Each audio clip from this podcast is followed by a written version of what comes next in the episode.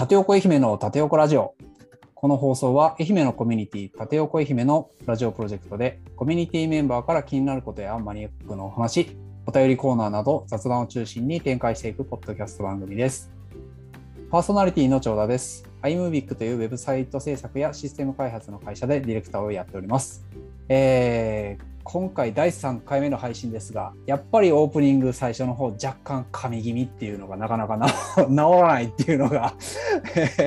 っていうところなんですけども、えっ、と今日はですね、あのゲストをお呼びしております。えっ、と前回もちょっとお話ししましたけども、えー、縦横愛媛、えーとメンバー入っていただいて、えっ、と4月に松山に移住されたということで、児玉さんにお越しいただきました。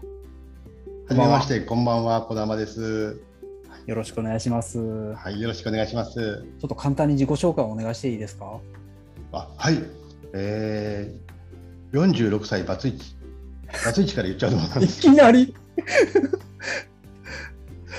はい、えーと、4月に松山に移住しました。それまでは奈良県奈良市というところでのんびりと暮らしてたんですけども、えーこうえー中学、高校と奈良で過ごして、大学は京都大学。い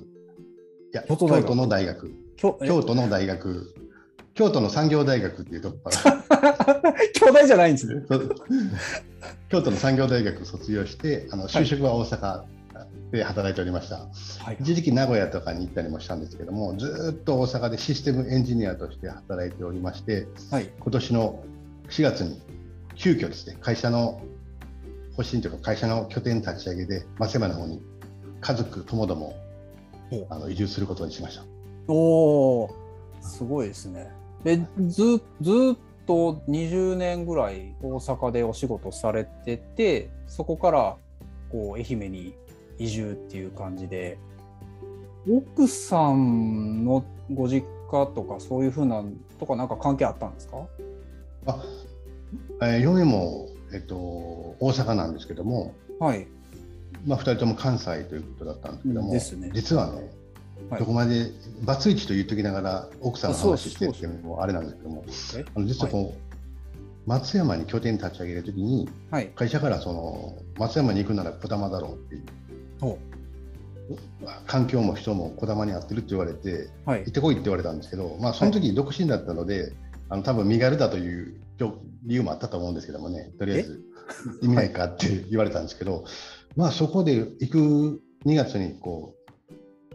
来た時に、うん。まあこの環境とか人とかすごくいいなと思って移住を決めたんですけども一人じゃ寂しいなと思って、はい。えーまだ結婚しなかった今の奥さんとはまだ結婚しなかったんですけども松山へ移住をきっかけにあの一緒に来てくれないかってことであの、まあ、プロポーズって言ってあれなんですけどあの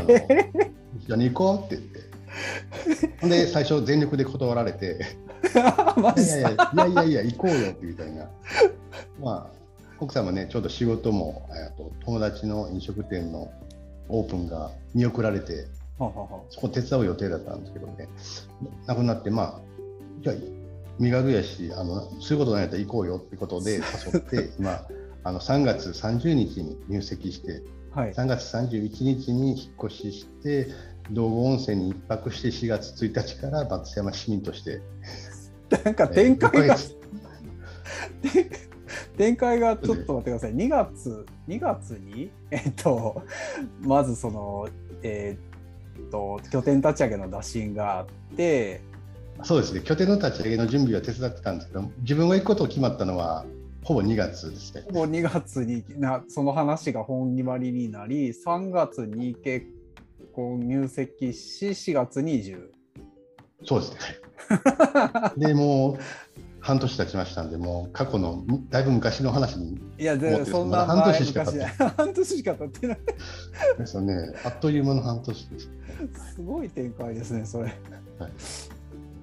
お奥さんもそうですよね、それはずっと大阪住まわれてて、愛媛ってそれまでになんかお二人で来られたことってあったんですか？いや、初めてです、2人とも。初めてで。多分奥さん、多分昔なんか道後温泉来たことあるかもっていう話はしてたんですけど、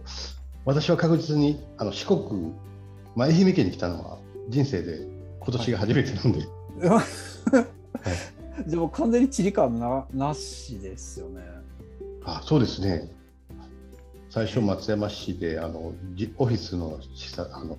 拠点はい候補を見見回って、あと自分の住むとこ探して、はい。もうその時もう奥さん絶対連れてこようと思ってたんで、一応、ペットカーのマンションを探して、はいはいはい。ペット飼いたい言ってたんで、昔から、はい。ペット好き言ってたんですけど、ペットをけるマンション探して、よし、準備整ったってことで、すごいですね。こんなおことになって。奥さんもこういろいろ結婚と移住と含めて OK した理由というかその辺ってなんかこうあるんですか？決め手になったの。なんかね、決断力すごく高いので、決めたことはすぐパッと動くタイプなんで、おまあ、僕があの第二のこう社会社会人として第二のステップであのゼロから組織を作るっていうことにトライしたいのであの、はい。そういう仕事じゃない部分でちょっとサポートしてほしいっていうことでなんかそういうのにさあの響いてくれたというかじゃあぜひあの手伝うよって言ってあの仕事以外のところえー、でもすごいですねそれ。家庭のことサポートするよって。もう仕事に集中できるような環境を作ってくれるってことで。はい。なんで、のびのびとあの仕事に集中できる環境で仕事させていただいております。ありがとうってまた帰って言いますね、今日。いや本当大事ですよもうえー、子供さんはあれですか、はい。あのか家事とかもちゃんとされるんですか？あ、えっとね、一切させてくれないですね。させてくれない？はい。あの、まあ、バツイチって言いましたけど、昔は結構、家事とか結構ガンガンやってたタイプだったんですけど、今は、する、やろうと思ったら、ちょっと、それやるんやったら、ちょっと、あの、なんか仕事の方の時間使いぐらいのことがあって、えーめっちゃ厳しい台所に立った、立ったぐらいで、ちょっと、あかんぐらいの勢いえで、逆に厳しくないですかそれ？そうそうそう、き厳しいぐらい、あの、やらせてくれない。僕にもご飯作らせてよみたいな。そうですね、あの洗濯物干させてよみたいな、休みの日ぐらいちょっと掃除機ぐらいやるよぐらいの勢いなんですけど、いやーそうですよね。なかなかやかか家事家事も家事から学べることもあると思いますしね。そうですね、前、昔はもう全部風呂掃除とか掃除機とか洗濯とか、料理以外のことはほぼ完璧にできてるんですできるんですけどね。でまあ私が松山に向いてるっていうのは、まあ、ちょっとコラムにも書かせていただいたいただいたんですけど、はい。タイプ2の人は向いてるって言われて、でタイプ2の人が向いてるってそれえっ、とあれですよね。コラムあの児玉さんに書いていただいたコラムあのエニアグラムの話で、はい、そうですね。そういう人のつながりとか、そういうのを大事にする人には、する人が多分向いてるとこだ土地だよっていうのを、こうもともと去年から役員とかが視察してた役員とかが言ってたん言ってたんですけど、うん、やっぱり人間関係とかいうのをすごく大事にしてする方が多いので、はい、そういうのを大事に思ってる児玉さんなら、あの愛媛県で。で言いながら、要は独身やから身軽やから生きようってことなんですけど。いやー。えっとちょっと待ってください。なんでそこで落とすんですか？せっかくせっかくなんかこうちゃんとちゃんと考えてこうやってるみたいなところになった。りはい、えでも全国で結構拠点立ち上げられてる中でじゃあこの人はここに行った方がいいんじゃないだろうかっていうのも、結構そのエニアグラムを活用されてっていうことだったんですかね。あそうですね、もう万全に活用してるかっていうわけではないんですけど、やっぱこうプロジェクトを作るときとか、まあ、部門の再形成とかするときはちょっと参考にさせてもらってるところはありますね。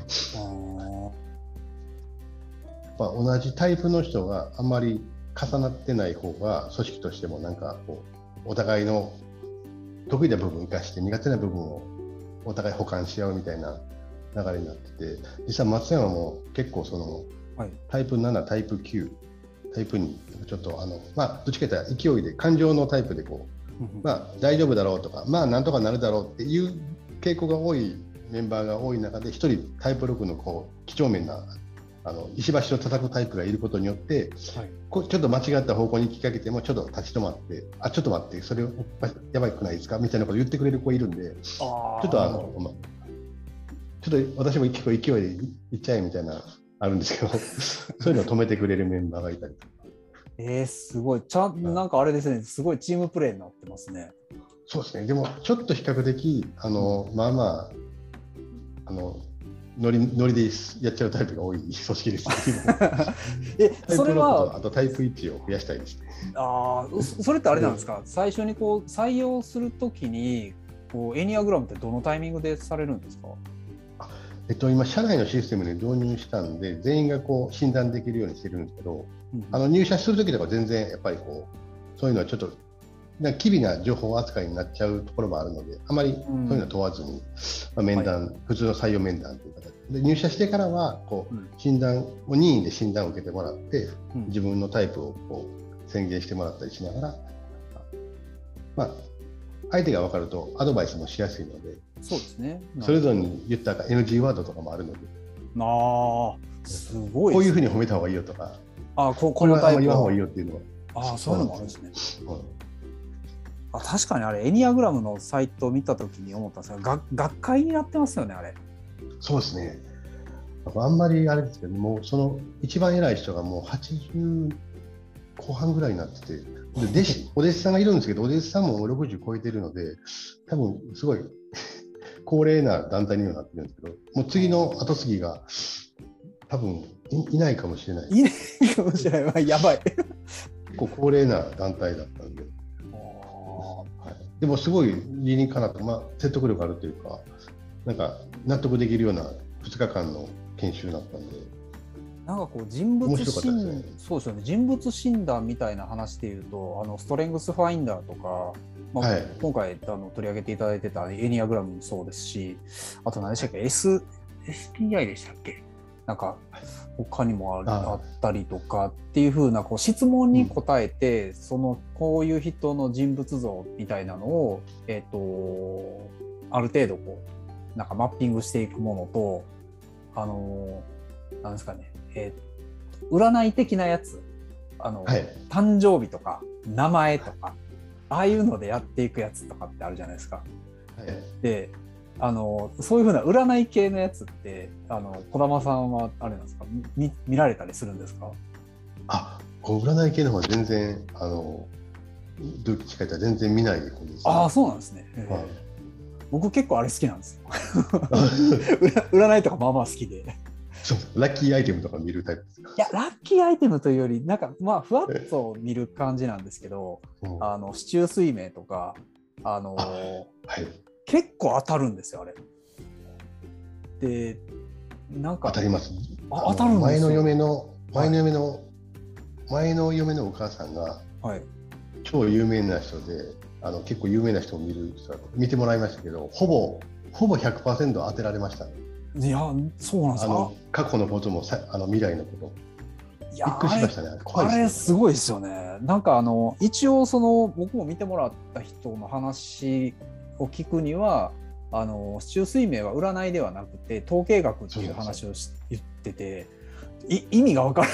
ない どどういう何の統計？みたいな大昔からその組み立てられてるその方法がもうすでに統計学として成立してるっていうそうですね。もうな何百年というあのビッグデータがあるんでしょうね。ねえいやあれは本当不思議でしょうがないなと思いながらなんですけどいやそうあのエニアグラムでいうとあの若干こうやっぱ年齢というかその時によって若干変わるんじゃないかなっていうのはある思ってるんですけどそうですね。もともと自分が持ってる本質っていうのに、それぞれ経験とか、あので経験とかその自分たちのこうなりたいっていう意思とかがかかぶさっていくんで、はい。今自分がタイプになりっていう診断が出ても実は本質は違う人の方が結構多いみたいでうん。生粋のタイプ2とかもいるんですけど、まあ、なんか実は経験によって変わってきてるっていう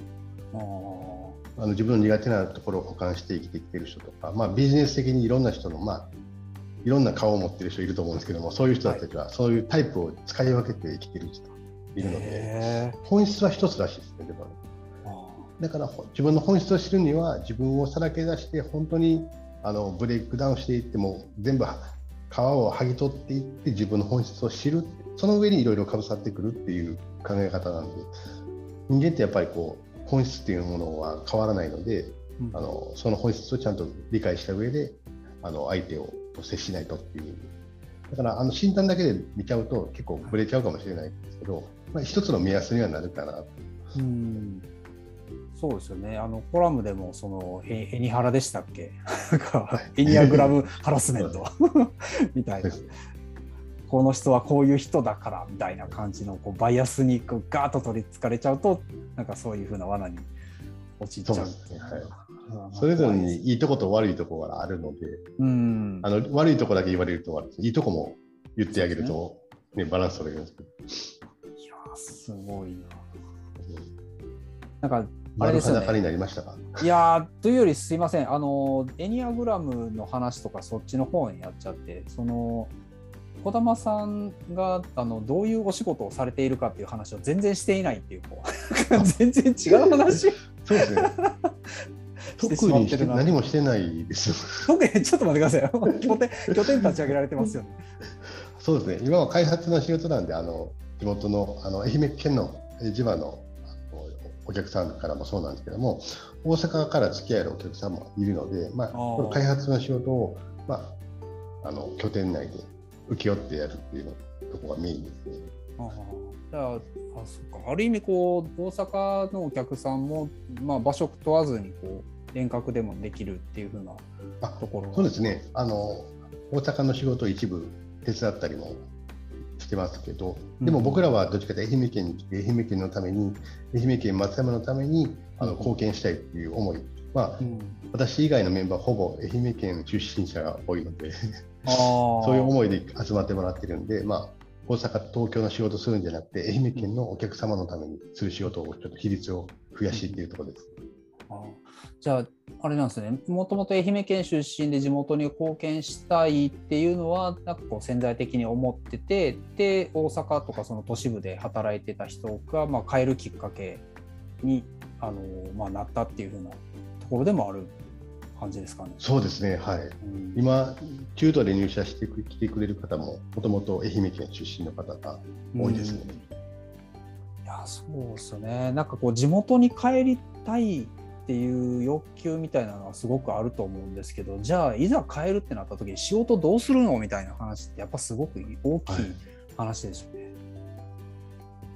うんそういったところで本当になんかこうなんか働く場所だったりそういうふうな環境を作るっていうのってむちゃくちゃなんかこう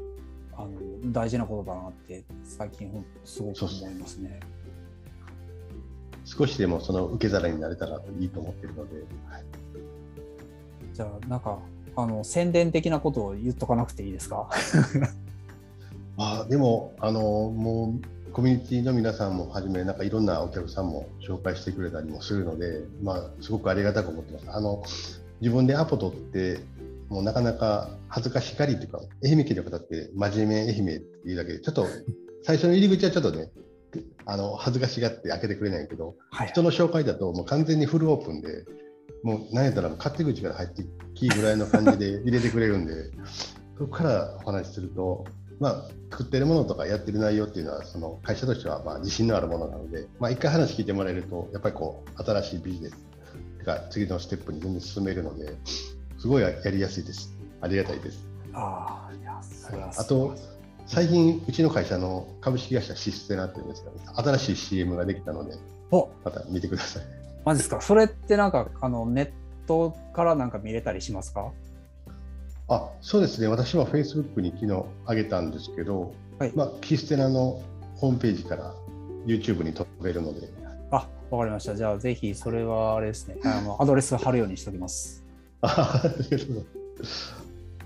昔は私も CM に出てたんですけど、第2回は出てたんですけど、もう呼ばれなくなりました。マジですか？そどういう CM なのめっちゃ気になるな。なんかかお大阪っぽい CM なんですか？いや、なんかね、うちの会社であの社員のが全員こう顔を見せて、どんな社員がいるかっていうのをこう見せる CM が多いんですけども、ぱっと見 IT 企業ってわからないと思うんですけど、え？アシステナっていう会社があって、こういう社員が働いてますっていうのだけの CM が多いですね。そうなんですね。イメージ CM 的な感じですか？そうですね。あの、やっぱりその、こういう思いでやってる社員がいるんですけど、いまあ、一緒に働きたければ来ていてくださいってそう上から目線ではないですけど、こういう人がいる会社なんで、ぜひどうぞっていう、うんもしかしたら仕事の内容っていうよりも、その社社員がまあ、言ってるのが会社の組織を形成しているものなので、まあ、まず社員を見てもらおうと思って、すごい数の社員が今まで出てるんで。人柄採用というか、なんかそこをすごく見られてるようなイメージですね。あそうですね。あの、会社の経営理念、まあ、行動基準、社員の心得っていうところをやっぱ重視して、まあ、そこにそぐわない人は、やっぱこう、多分その人は入社したとしても、本人が居づらくなるだけなので、うん、やっぱこう、あると思うんで、その人がまたまた活躍でできる場所っていうのは別の場所にあって、実らっていう会社はそういうところをちょっと重きを置いてるんで、今でもその挨拶やったり、礼儀礼節っていうところ、めちゃくちゃ結構そこに重点を置いてあの話したりすることが多い。あ会社自体結構会社自体結構歴史ある会社ですかね。あえっと、今年4今年4月から40年目になってるんで。システムの会社って40年ってすごいですね。すみません。でも愛媛県でいうと100年、100年超えてる企業さんもね、愛媛県でも何社もあるんで、やっぱり100年超える企業にしたいねっていうのは、うちの創業者が普段から言ってるやっぱ100年超えてこそのやっぱ企業価値っていうのがあると思っていて、でまあ、その創業者が愛媛県松山市出身っていうこうご縁もあって、あそうなんですね、へはい、今回の話も結構前向きに進んだということです。あじゃあなんかある意味こうあれですよね。こう愛媛の拠点立ち上げるってなんか若干聖地的な感じありますね。そうなんですよね。結構なんか変なプレッシャーもあったりもして。それはもう私は自分のあのやりたいやり方で、えーと、組織をゼロから作るっていうところにチャレンジしているので、はい、あの3年後に50人にするって言ったんですけどあの今のペースでいくと全然足りないんで、まあ、採用の方も頑張ってます。こうぐーっと途中からこう角度が変わっていく感じなんですかね。そうですね。はい、あの地元のパートナー企業さんとも連携して、そういう増やしてもいこうとしてるので。そうですね。なんか、あの、弊社もシステム開発とかもさせてもらってるんで、あの、そうですよね。ね、ぜひなんか一緒にお仕事できたら面白いなと思いますね。はい。ぜひぜひ。はい。PHP できるエンジニアは、あの、うちいるんで、困ったら声かけてください。あ、マジですか？はい。ちょっとなんかお声掛けさせていただくかもしれないです。はい。はい。はい、じゃあ今日はちょっとそろそろお別れの時間になってきましたけども、えっ、ー、とどうしましょう？なんかあのか言っときたいこととかあったりしますか？あ、えっとこの笑っていても的に言うと次の友達紹介しないといけないとかいうのが大丈夫ですか？いやな特にそういうふうには考えてもなく。よかった。よかった。なんか紹介したら恨まれそうでいやいやそんなことないですもしこう あのでもある意味こう指名性これコミュニティのラジオなんで、はい、この児玉さんがまあ入られて誰この人の話聞きたいなみたいなのがあったらもうそれはこっちからこう指名してあでも一人じゃないですね、もういっぱいいますね。もう今、パッと出たけど、10人ぐらいの名前が上がるぐらいいるんで。はい、それはあれですね、どうしましょうか、一人に絞りますか？えいいいやみんなでもみ皆さんの意見も聞きたいですね。皆さんも多分この人っていうの絶対あると思う私は最近あの移住時期が全く同じ小松さんが結構あのランチランチ一緒に行かせてもらって会話させてもらったんですけど、はい、なんかすごいよ。どんどん面白い話出てくるなと思って いつも聞いてます。よし。児玉さん聞いてますか？指名入りました。小松さんすみません。あの最近アイスホッケーも再開されるということで忙しいのは聞いてるんですけども、あのなんか 引っ越ししたちがほぼ一緒だったので、なんかすごい親近感があって、はい、お声掛けさせてもらったんで。あ、いいですね。じゃあちょっとそんな感じで、次はじゃあ児玉さんをゲストにお呼びして、ちょっと日程調整して小松さんですね。はい。はい、小松さん。はい。小松さん。すみません、なんか、何かあったらまた言ってください。何かあったらカットしておいてください。わかりました。はい、じゃあ本日は最後までお聞きいただきありがとうございました。あの今日のお相手は iMovie の長田と株式会社システラの児玉でした。ありがとうございました。ありがとうございました。